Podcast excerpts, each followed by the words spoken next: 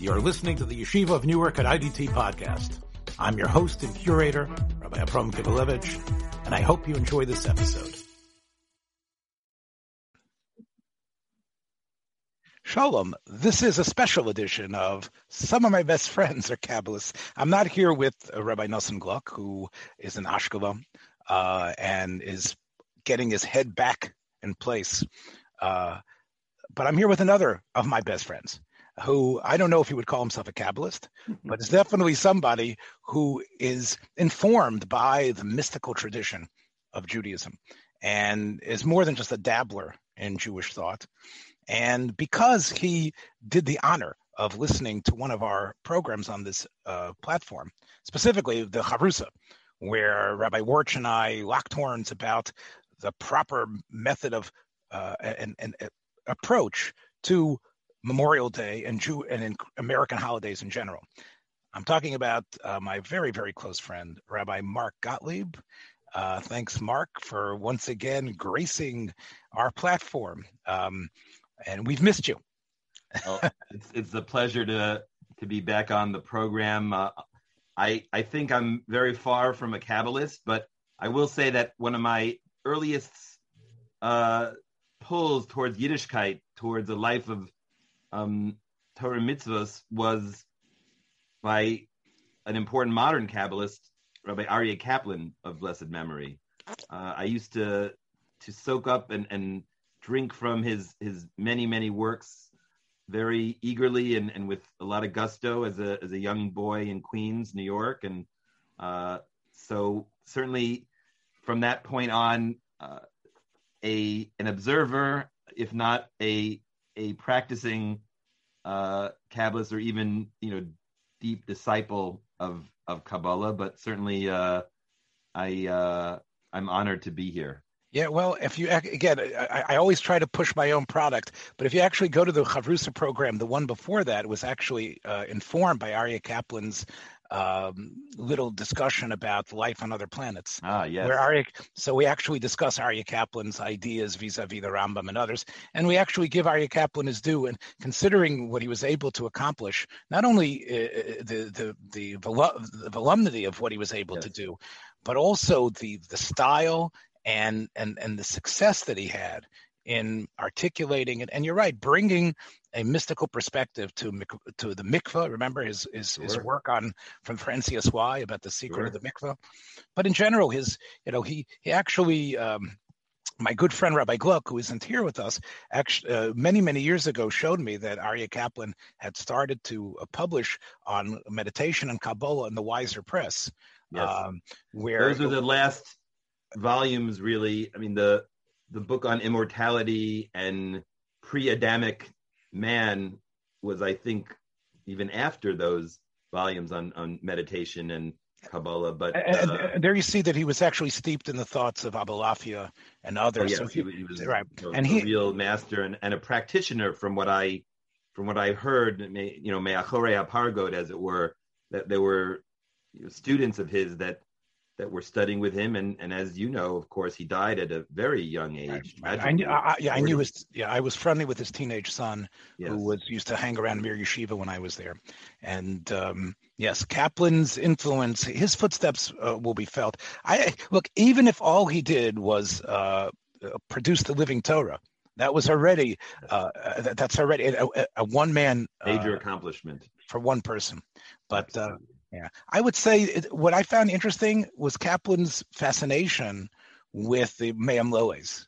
He had a, mm-hmm. which was interesting because you would think, you know, that's such a populist work that you know collects, you know, many many different strands. So it's interesting that he really worked on that and really be, became the um, the engine for the Me'am Lo'ez to be translated. Uh, it was it was finished by others, but it's interesting that he really thought uh, he thought he wasn't just always thinking up there. He was allowing the ideas to come up there and, and come down. So you you you've done your cred. You can be some of my best friends are Kabbalists today. okay. I can be one of your best friends and be the Kabbalist too. Well, the, if the you title, can be a Kabbalist, maybe maybe I could be a Kabbalist. I don't know. right, You're right. more you're more eclectic and more learned than I am. So Okay. Well, the point is the t- the title runs both ways. That's my point. But anyway, but thank you again for listening. And I know that what piqued your interest, and I knew it would, uh, was the connection to my argument, which was an argument there for a greater inculcation of American ideals. In other words, instead of just knowing about the day off, uh, can you can you respond to that a little bit and what your feelings were in terms of the yeah, program? no, I was very moved. I was very moved by by your argument that American Jews are really out of touch in a way that that that incapacitates them or or, or certainly compromises their ability to both be makir tov in a deep sense to the United States. I don't mean in in the platitudinous way of paying lip service. Oh, America is a is a, a wonderful country and Jews have done well there. But to try to understand more deeply the relationship between memory and history and tradition and one's Jewish identity, the place of religion in America, whether that's a source of, of strength for America, of course, in an America that is increasingly populated by nuns, you know, not nuns in habits, but Yeah. the nuns of the Pew Study, where you know people are, are no longer attending church services, no longer saying they believe in God. You know, what is we, we should talk about that. I think that that's a fascinating and, and very critical um, dimension to, to unpack. What what is what makes America the Medina Shel Chesed that Rav Moshe Zatzal used to speak of often?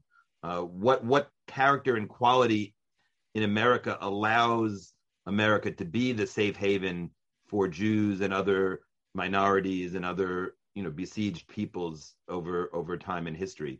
But I, I was very moved by your your argument, and yet I, I found it to be so idealistic and so out of touch with the cultural and sociological dimensions of American Orthodoxy today that it it almost seemed fanciful. In other words, I wished that the program that you suggested could be put into place, but there would have to be so many you know prior you know prerequisites, so so to speak, to actually get us to the point where young Jews, young men and women would go to cemeteries and decorate or, or honor or commemorate the fallen or or be involved in patriotic song or patriotic um, symbols and and celebrations. I, I, I wonder why you consider it fanciful, Mark. Because look, you you you you were ahead of school in a in a, a, lot, in a number of prestigious places. Um, you don't think that uh, a number of you know, if it would be the Frisch and MTA and and SAR and some of these other places that lead the way uh, would would push for these things? You don't think within you don't think it could be ever, it could ever be entrenched there? Look, let's start with the the obvious challenge that American society, by and large, has lost its sense of history, lost its its sense of of American identity, of patriotism. I mean, we we are still in the wake of BLM, the death of George Floyd, Antifa. We are we are reaping sort of or you know reaping the the the challenges and and the at at moments it feels like it, it's a death knell to to the American spirit that you and I grew up with, even as Jews and even as you know increasingly religious Jews. Um, so I think the culture and the climate of America, forget Jewish America or Orthodox America, Orthodox Jewish America, but just America, it, it's it's so neged hazerem, it's so against the grain, it's so against the tide and against the current to think about America in those terms. I welcome that, and I personally am involved in efforts, both myself and the Tikvah Fund where I work, to try and reclaim uh, an American tradition, a, a sense of American history that doesn't feel ashamed of our past in a uniform way. Obviously, there are things that any American with a moral sense or with a sense of justice and righteousness can say were, were great sins, were errors, were, were more than errors, were sins. Yes, but that doesn't delegitimize America as a nation or American history as as an enterprise. And unfortunately, even saying that is pretty, you know, radical or pretty uh, controversial today because of the climate of the progressive left and and and the deconstructionism that we find in American both academic and popular circles. So even the lip service that's let's say is done for um, the troops and even honoring the fallen soldiers.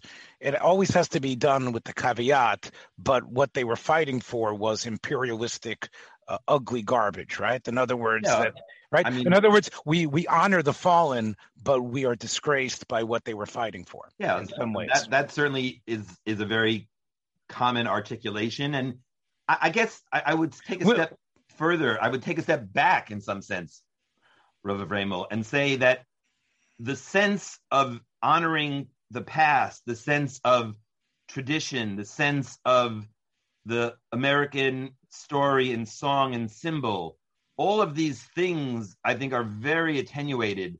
It's lip service at best that's paid to things like the Fourth of July. We know that it's it's a it's a holiday of commerce and a holiday of consumerism how many, you know, you have to look at the Leon Kasses and Amy Kasses of blessed memory of the world, of the Diana Schaubs. They put together this wonderful anthology of American song, story, literature, speeches, sermons called What So Proudly We Hail. Uh, it's published by Intercollegiate Studies Institute, which is a, a, wonderful organization. I personally benefited from from their largesse and, and their educational programming. Uh, founded by basically William F. Buckley and, and Russell Kirk in the 50s, um, who are today considered, you know, very conservative or, you know, on the, on the, not on the radical right, but certainly on the hard right um, in some, in some circles. I have, I have no, I have no doubt that Buckley would be banned from uh, from a Twitter his a Twitter account uh, today. Yeah, I mean, sure. But, I mean, Buckley but, said things, yeah, in his day that would be verboten today, and yes. that and that's you know, frankly, very sad and you know even tragic. Frank, I, I think for Americans and for Jews, because I think we'll get to this point hopefully at some well, I'll let you. I'll let you get there now. I, I, think what you were saying before, Mark, uh, was you know, and, and, and, and both Rabbi Warch and I, I think agreed, and I think I, have been on record for that as well, is that it, it's an illusion to think that the woke culture is going to be so uh, uh, expansively welcoming oh. uh, our religion. We know already that that it's going to come down. And I guess this is what's really interesting though is is that a lot of the Jewish intellectuals of the 50s, the 40s, 50s and 60s were very happy with the lack of Christianity that was occurring, right? They were they were very happy with with with the fact that church uh, uh, attendance in church was going down. It didn't with one exception, one major exception the Lubavitcher Rebbe of blessed memory. The Lubavitcher Rebbe, as, as you may know, spoke often about prayer in public schools. Obviously, he didn't want a sectarian or denominational prayer, but he, he very much saw the American civic ethos being tied to the traditions of morality that he ultimately thought could not be separated from religion, could not be separated from the host nation's Christianity, uh, its culture, and its faith. And I think the the Lubavitcher Rebbe in that way was light years ahead of many of his colleagues and peers that still had a vision of Christianity that was jaundiced, to say the least, and and maybe you know more more virulently critical. You know, someone like Rabbi Eliezer Berkovitz, who was you know hailed as a modern Orthodox thinker, you know, in some ways on the progressive side with his, you know, works Torah Min Shemaim, hated Christianity hated, hated, hated Christianity. Thought Christianity was the source, was the source of secularism because it took the body and and made such a a grave of the human body and and a gnostic um, almost demonization of the material and the physical world. Now, whether this is a fair characterization of Christianity or not, that's another question. But someone like a Rabbi Eliezer Berkovitz saw Christianity as as absolutely poisonous to culture. The Lubavitcher Rebbe did not agree. Uh-huh. So even though the Lubavitch Rebbe pushed um, uh, Sheva Mitzvahs B'nai Noach for the Noachites, you don't think he was, uh, you don't think he felt that that would ultimately lead to rejection of Jesus as as savior. Look, obviously, he look. There's no question that that he would have welcomed that, and and that his campaign, the mitzvah of of the Zion Mitzvahs B'nai Noach, was more of an accurate embodiment or a full embodiment of the ideal of, of religion for the Gentiles than dogmatic traditional Christianity, certainly with doctrines like the Trinity and the Incarnation.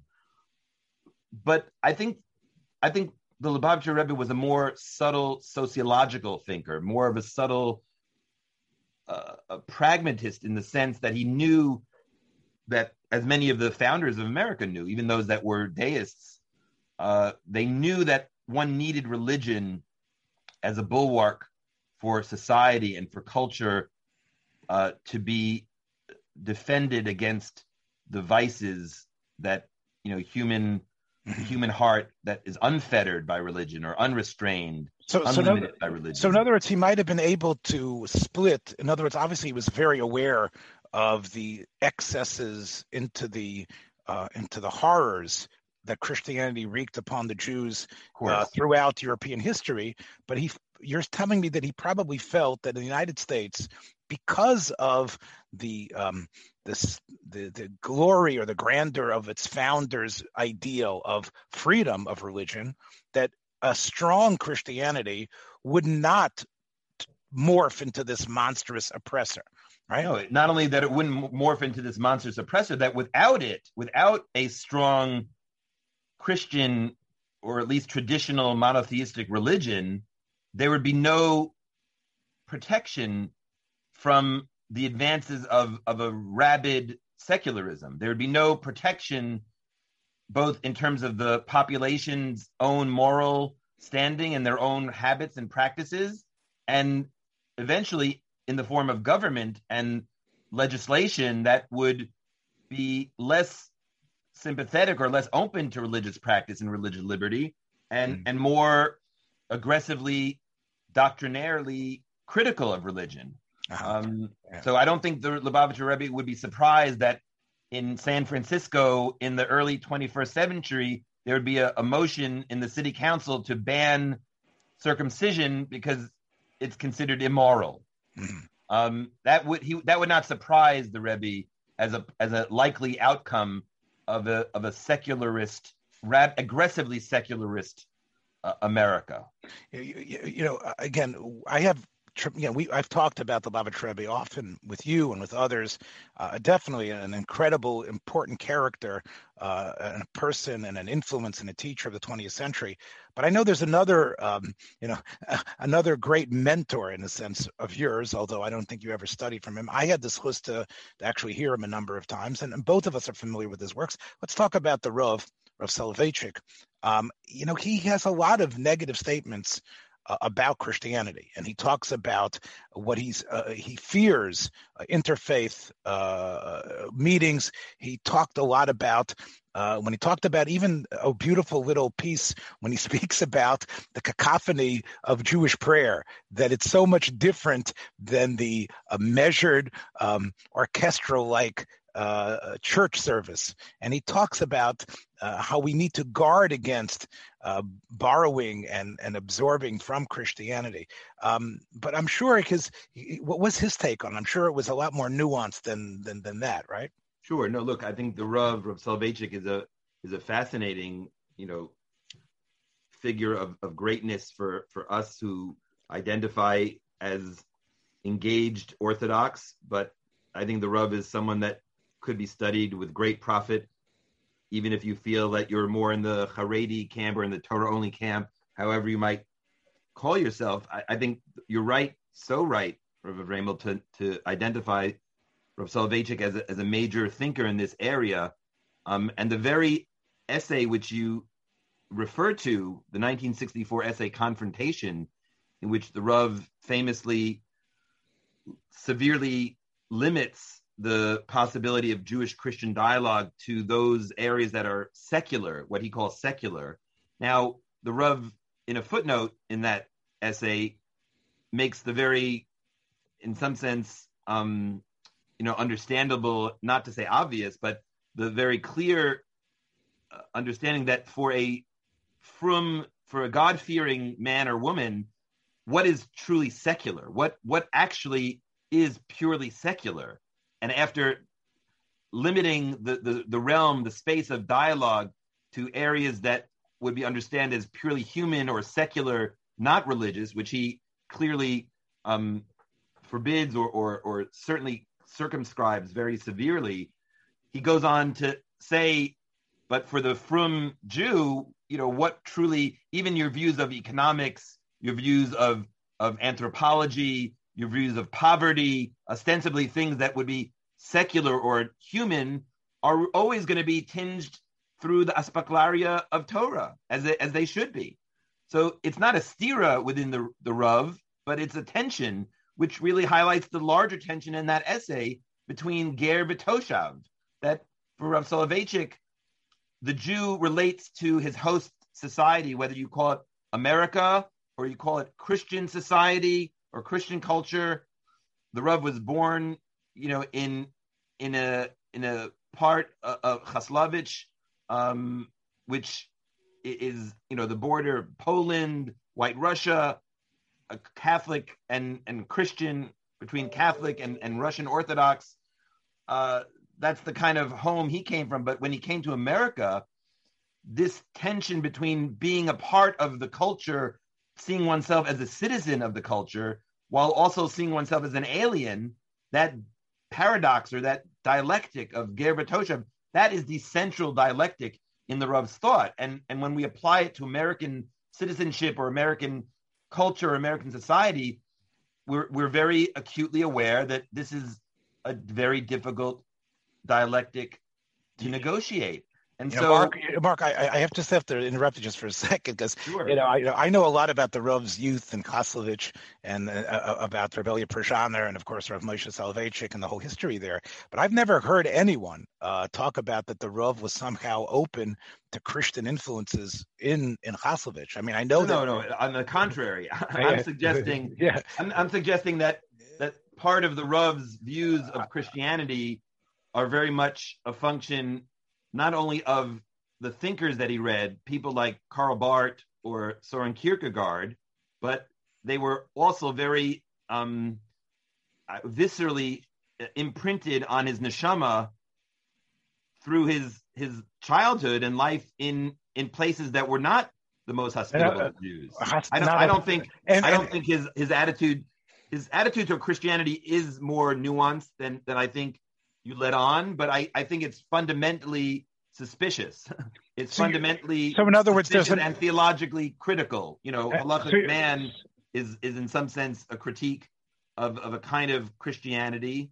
Uh, it's it's also uh, a a kind of critique of of a form of secularism. So, you know, the Rav, I think, had you know complex views on on Christianity, but mainly mainly suspicious and skeptical views. Although he probably again did sit with a number of Christian thinkers when he was in university. I'm sure he was well, quite. He certainly was, you know, a reader of of works like Barth and Kierkegaard, which were very much in in the air in Berlin in in the 20s um, and early 30s, and you know, it, it's it goes without saying people get upset when you say the Rub was influenced by Kierkegaard, or some people get upset. It, it, you know, important people in my life, important people in the life of Klal Yisrael are uncomfortable with that formulation. But there's no question that he read these thinkers with great profit and with great, you know, with a great eye, a discerning eye, but with great value. But that doesn't that doesn't that doesn't adjudicate the question of, of what he thought about Christianity. And I, I actually want to take a step back before even discussing his views on Christianity. Just America, without you know, without the religious dimension of, of Christian, because America today is a post-Christian nation. It's not a Christian nation today, and any any Jew, I think, who who still believes that America is a Christian nation at its heart and soul is just missing missing the times or, or just missing the signs of, of the reality of where we're at as as a post-Christian culture and a post-Christian nation. But the Rav, one could talk about the Rav's views on America. You know, little there are these little vignettes. You know, Rav Hershel Schachter um, speaks. Everybody knows this now that the Rav would go back to Boston on Thursdays, and he would try to leave earlier on the Thursday of Thanksgiving so that he could be home, presumably to have a Thanksgiving meal with his with his Rebbitzin and, and the family.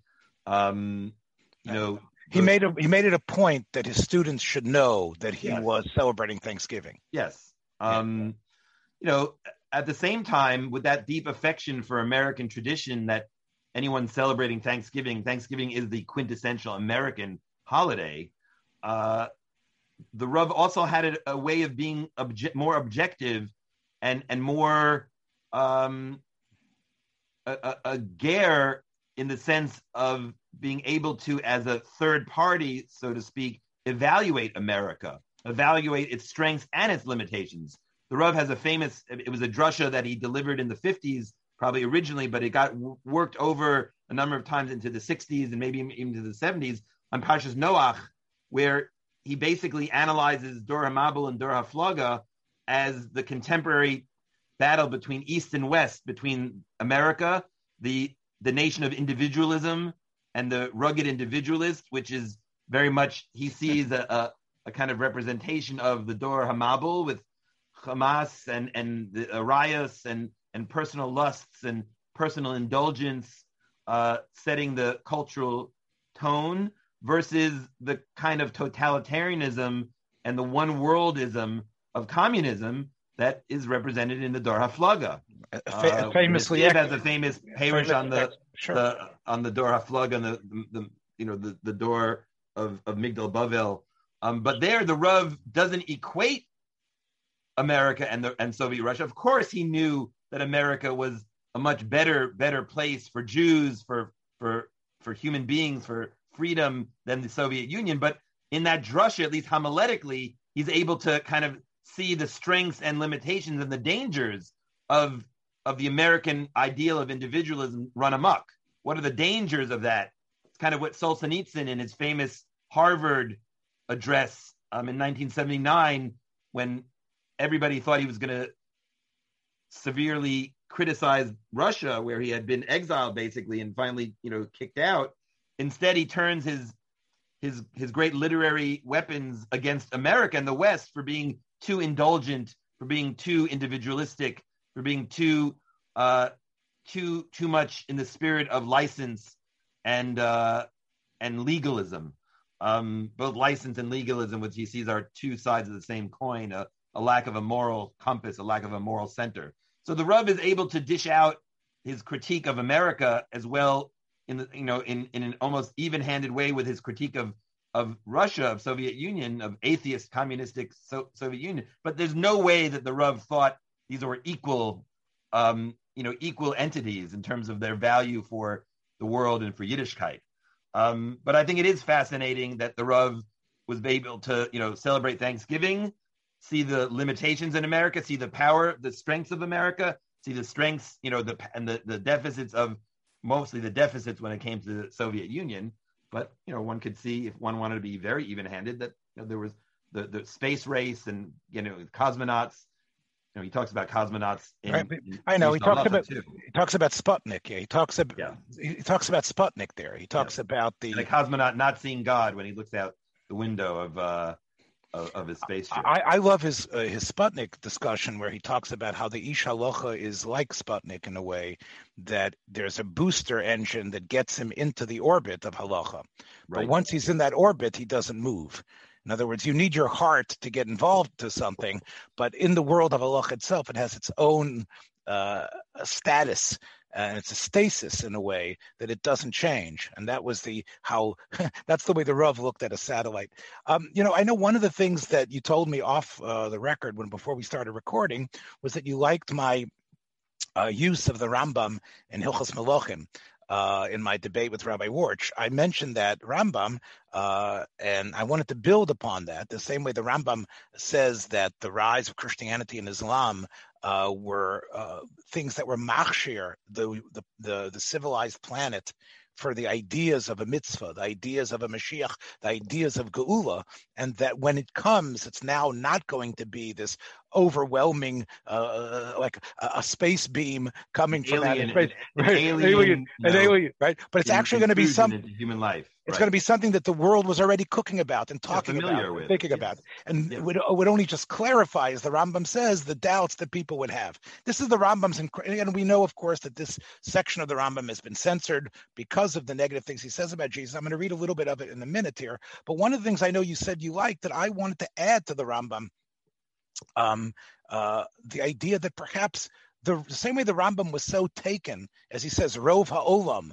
is now involved in Christianity, which he feels must have a purpose, the great American footprint, which has, in a certain sense, taken over the planet, I would I would argue, and I did argue, that also serves a purpose and a messianic one in terms of being maksher the planet for the eventual uh, revelation of the great goodness of God. So I know that when I said that, you told me that this was uh, connected to some a project that you've been working on, uh, and a project that, uh, interestingly, was also in a way inspired uh, by that Rambam.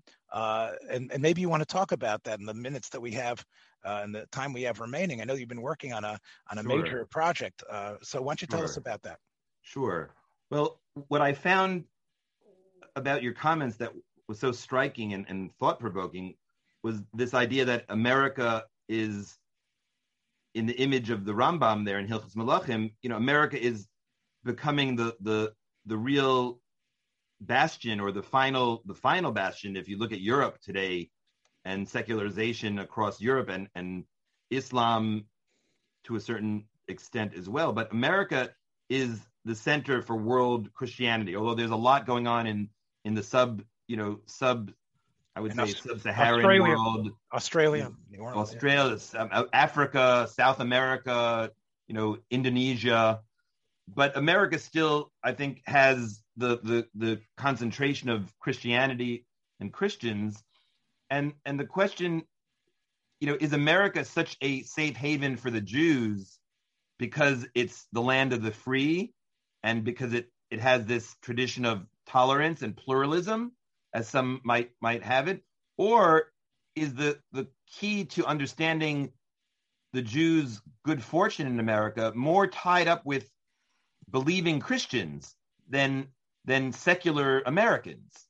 And I think this is a very fascinating question. I, I think the question is, has a I won't say a simple answer, but I think it has a straightforward answer that of course the the the well-being of the Jews is much more tied up with believing Christians than it is with secular Americans because I think increasingly as we've just seen in the past couple of weeks when it comes to Israel and when it comes to anti-Zionism which is often just a, a, facade for anti-Semitism it's not always but it, it often is uh, I, I think that the the the the Jews' well-being is going to be much more tied with the success of Christians, of believing Christians, than it is with secular, increasingly secular, and increasingly, you know, identity politics driven Americans. And and this recalls an amazing passage in Rav Yaakov Emden in in the series of, of his comments, but the, the, the most ambitious formulation is found in his uh, his comments on Seder Olam Rabbah Bezutra. Uh, it's also found a follow up in, in his Seder in his Sefer Shimush, and as we were discussing, there's a perush on Avos that also echoes this on on Machlokas L'Shem Shemayim. Lechem Shemayim, his his his magnificent perush on Avos. Yeah. So Very- if I could just very boulder dies Rav Yaakov Emden a, a little bit for the sake of time, basically Rav Yaakov Emden says that that Jesus, who he thought was a Jew and a, a faithful Jew to boot, was a um, was a tova kfula. He uses this powerful lesson, tova kfula. Jesus was tova kfula for the Jewish people because it protected it protected the Jews in terms of Christians caring for Jewish texts for preserving Tanakh. Now, of course, Rav Yaakov Emden is not naive. He knows that texts were sometimes manipulated for proselytizing purposes, that texts were were were burned. Tanakhs and Talmuds, more often Talmud rabbinical work, was burned because of of of the Jewish content. And yet, he still says that Jesus was a double gift of goodness to the to the Jews because of the protection that that Christianity as a society has already given and what it will continue to give that he saw Christians as a much more natural ally to Jews to believing Jews than non-believing Christians or or atheists. Um, he was talking in the immediate context of this work about the Sabbateans, the Frankists in Poland, the offshoot, the Christian offshoot of the Sabbateans, who he fought, you know, tooth and nail um, his whole life, uh, even going so far as to, to accuse another great gadol, Rav Yonasan Eibeshitz, of being a closet Sabbatean, but that Christians would, if they would, the more they'd understand the Jewish nature of Jesus and his true mission, which was to preserve Torah, but to bring Torah, the Torah values, the Zion Mitzvahs B'nai Noach, specifically to the Gentile nations, to the previously pagan nations. This would be an ongoing Tova for the Jewish people. I, I think Rav Yaakov Emden is very prescient here. Some might consider this naive. I consider this prescient. Because if you look today at the world stage, at the geopolitics of, of the world in the 21st century, the natural alliance, I believe, is between faithful Christians and faithful Jews, and Jews to the extent that they see themselves as, as part of the ancient and everlasting Jewish people. Netzach Yisrael lo yishaker. I think Christians will be increasingly likely to support Jews, whether it's the state of Israel or just Jews in general. And I think that that is really the and I don't mean it for merely pragmatic reasons, but I mean it for, for deeper reasons that there should be that recognition on the part of Jews that there has been some major changes in terms of the church, the Catholic Church, Protestantism, certainly evangelical Protestants, although it's, it's more complicated now than it was 20 years ago when you didn't have a, a progressive you didn't really have a strong progressive anti-Israel evangelical um, community. Today you do. It's growing. But even putting um, Israeli politics aside, this larger theme in Rav Yaakov Emden is very powerful to me uh, of the, the kind of alliance, the natural alliance between believing Christians and believing Jews. This is not, Rav Yaakov Emden is not calling for ecumenicism in a slipshod or sloppy fashion to say that it's all one thing, although his his arguments about Jesus and, and Paul are radical in their own way. Um, beyond saying that Jesus is a tova kafula, but his whole theory of, of the origins of Christianity are quite radical in that the claim that that the Christ, the early Christians really had no intention of abolishing Judaism or saw themselves as Jews and even saw their goal and their their their evangelism as an extension of their Judaism, and that they were very careful. Of Yaakov Emden says not to offer a Gentile a bris milah because that's not right. uh, that's not al pi halacha, and that Shabbos they didn't want the Gentiles to keep Shabbos because Goyish Shabbos is chayv misa. Now, whether this is scholarly, you know, can it stand up to scholarly scrutiny? Probably not. But the larger, almost, I would say, political theological strategy of Jews and Christians being allied is very profound and it's very prescient. Yeah, again, you know, you say a lot there, and of course, Rabbi Yaakov Emden is something, is someone that I have been involved with for most of my uh, mature life, uh, and I've done a lot of reading uh, in his, his incredible oeuvre of of material. I would say, Mark, that I think that this that this this is a very famous these are very famous passages that are quoted often because of, as you say, because of how startling they are.